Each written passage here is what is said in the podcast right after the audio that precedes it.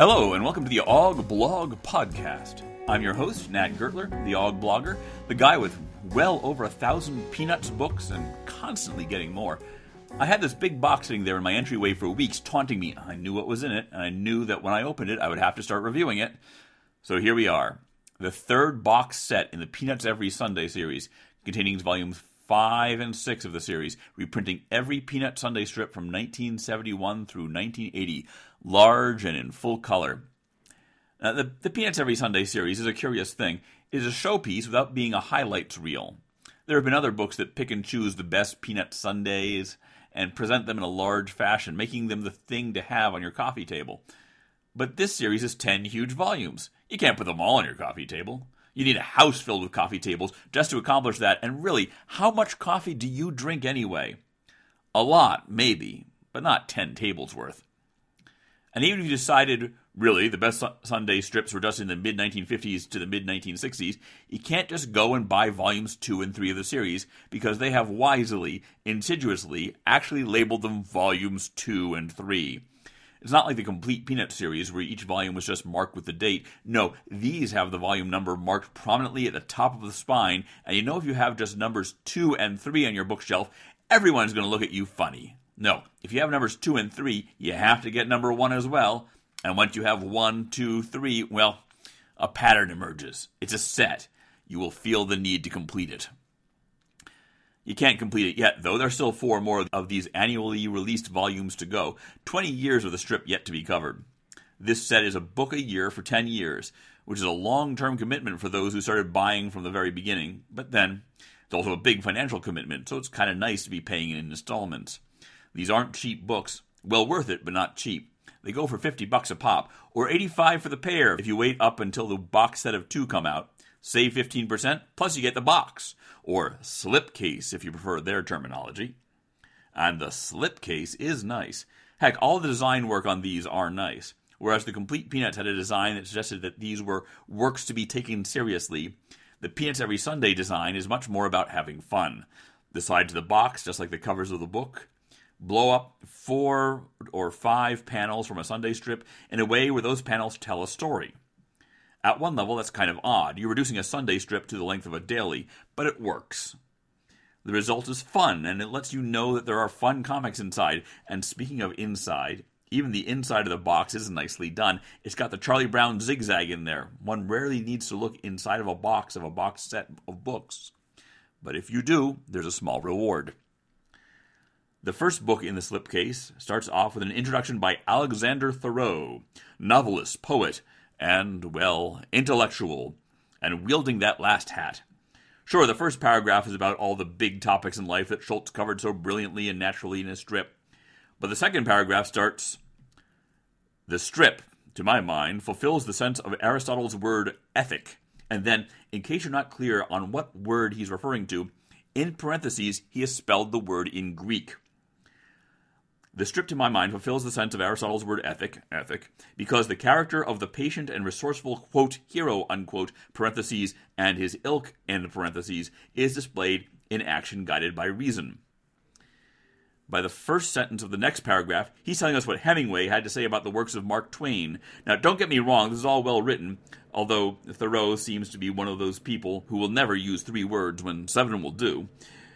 And if he's one of the Crane boys, he's Frasier Crane, not Niles Crane. He's at least making references to things you're likely to understand or have heard of. But it's not Martin Crane. It's not someone just telling you, hey, here's some comic strips, enjoy them. And now I check myself on even that, having had to do some research to figure out what he meant when he referred to Peanuts having Attic simplicity. That's Attic with a capital A. He's referring to the area around Athens, Greece, in its ancient form, and some of the famed orators who came from there, who are known for having focus on simplicity rather than on pretension. Given the way Theroux writes, this does not seem to be a compliment. But there's much in this introduction which uses cheery words, but does not seem to be praiseful of the strip, or particularly of Schulz himself. The end effect of it is that this introduction comes across as a big pile of broccoli that is put before you before you are served your pudding. But the good news is that it, it's a book. If you're not in the mood for it, you can skip right over it and get to the far larger pile of pudding that awaits you. Now, interestingly, Volume 6 has no introduction, the first volume of the series to be so denuded. I'm not sure that that's unwise, but then I have no idea how much being able to listen to introduction by someone like Theroux adds to a project financially. The initial solicitation for Volume 7 lists no introduction writer either, but then checking back, the earlier volumes didn't list their introduction writers in the solicitations, so that's not really a sign one way or the other about whether they just skipped the introduction for this one volume or intending to do away with them for the rest of the run. But once we get past the introduction, we're into the meat of the book, which is, as I said, the pudding, which means that I'm either really badly mixing my metaphors or we're talking about some sort of meat based pudding. Now, there are things called puddings that are meat based black pudding, blood pudding, but those are actually sausages, not puddings.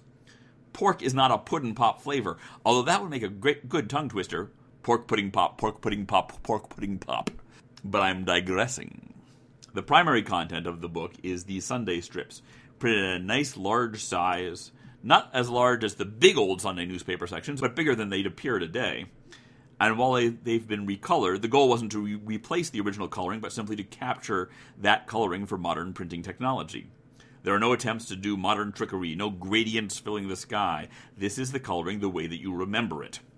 And all this effort, all this size and recoloring is going into work that isn't very detailed, not that delicate. The backgrounds are sparse. As I compose this podcast, I'm looking at the January 24th, 1971 strip, wherein Sally is delivering a report on population control. 14 panels, and there's not a single background, just Sally and her shadow, a piece of paper, in three panels a desk, and in one panel a school locker. But the size allows you to not just be looking at the work, but to be brought into it, to have its world, simple as it is, fill your vision. It creates an odd sort of grandeur, makes the characters more important than its smaller size, a bit less of just having them as a standard iconography we've all come to understand. At that scale, we see the import of flitting butterflies, the fullness of little scribbled clouds, the joy of the flowers. Going through Volume 5, the thing that I find giving me the most joy in this period are the strips where Charlie Brown and Peppermint Patty are having long conversations, often while sitting against the tree. Even when they're talking past each other, even when Peppermint Patty is looking for a romance that isn't there, they are connecting at a very human level. I've probably said this at some point on this podcast before, but as I see it, at any given point in Peanuts history, there is one character where Schulz seemed to place his biggest creative spark. At the beginning, it was Charlie Brown. Then, for a little while, it was Linus. Then, later in the 1950s through most of the 1960s, it was Snoopy. In the 1980s, it was Spike, and by the late 1990s, it was Rerun. But here, in the 1970s, it was definitely Peppermint Patty, the latchkey kid who is feeling a lack of affection in her life and is desperate to find someone to fill it. She needs to be loved, even if it's just by Charlie Brown. Of course, she does not get that which she most desires. That's what makes her a Peanuts character. Well, there's one other thing that may make someone a Peanuts character. They've kept count of how many times they've seen Citizen Kane. In this one volume, across three different strips, Joe Cool says he's seen it 23 times. Sally says she's watching it for the 10th time. Lucy says she's seen it about 10 times, while Linus says he's seeing it for the first time, but not the last. In 1990, he would mention having seen it again these would not be the last times that Peanuts characters gave us their Kane count. In 1995, Rerun, despite his name, says that he's watching it for the first time. Going through these books, you find yourself wrapping quickly through the holidays, as fixed on Sunday holidays like Easter, Mother's Day, and Father's Day are harked on again and again. And as the books are complete, they also help dispel the myth that Peanuts was always timeless. There were for a long time commentators who said that Schulz avoided making references to current events, when the truth was that the editors of the book collections simply left those strips out. When I reached the November 1975 strip, where there was one monster film called Feet and another one called Elbows, I was trying to remember what was going on in monster movies at that time that would do that. It wasn't until I got to another strip the following month, when where Snoopy is putting on a puppet show called Teeth, that included a giant shark puppet that I realized that, of course, it was all in reference to Jaws, which had been released in theaters that summer. But yes, we get references to Elton John, which I guess prove more timeless than it probably looked in 1975, and to Bobby Riggs and his victory at the first Battle of the Sexes match, in which he defeated Margaret Court.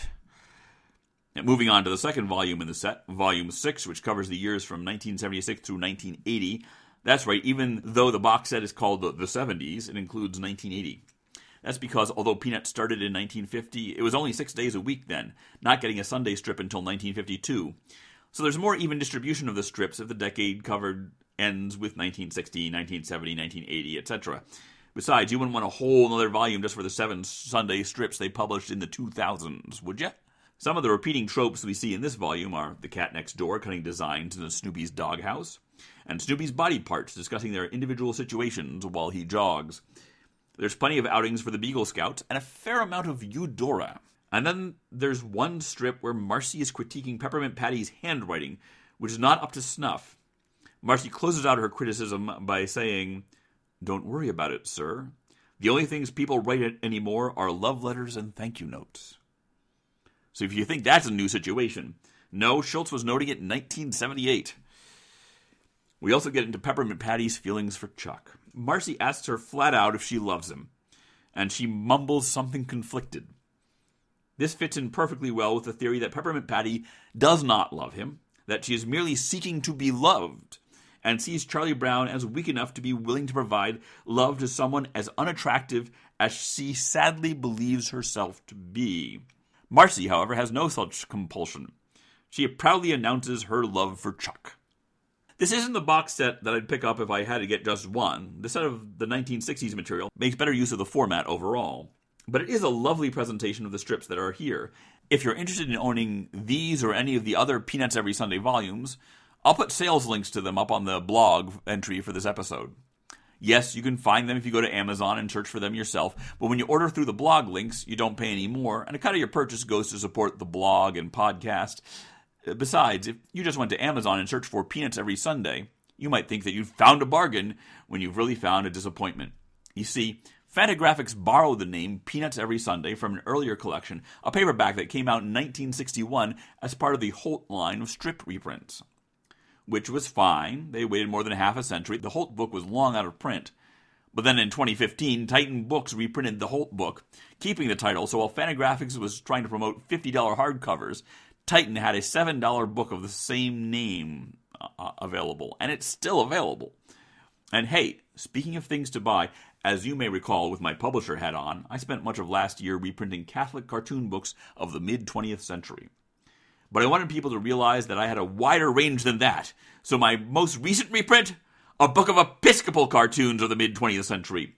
Now, back in the 1950s, cartoonist W. Bolte Gibson and the Reverend Henry Charlton Beck teamed up to create a series of cartoon booklets, gags about priests and parishioners and the whole church effort.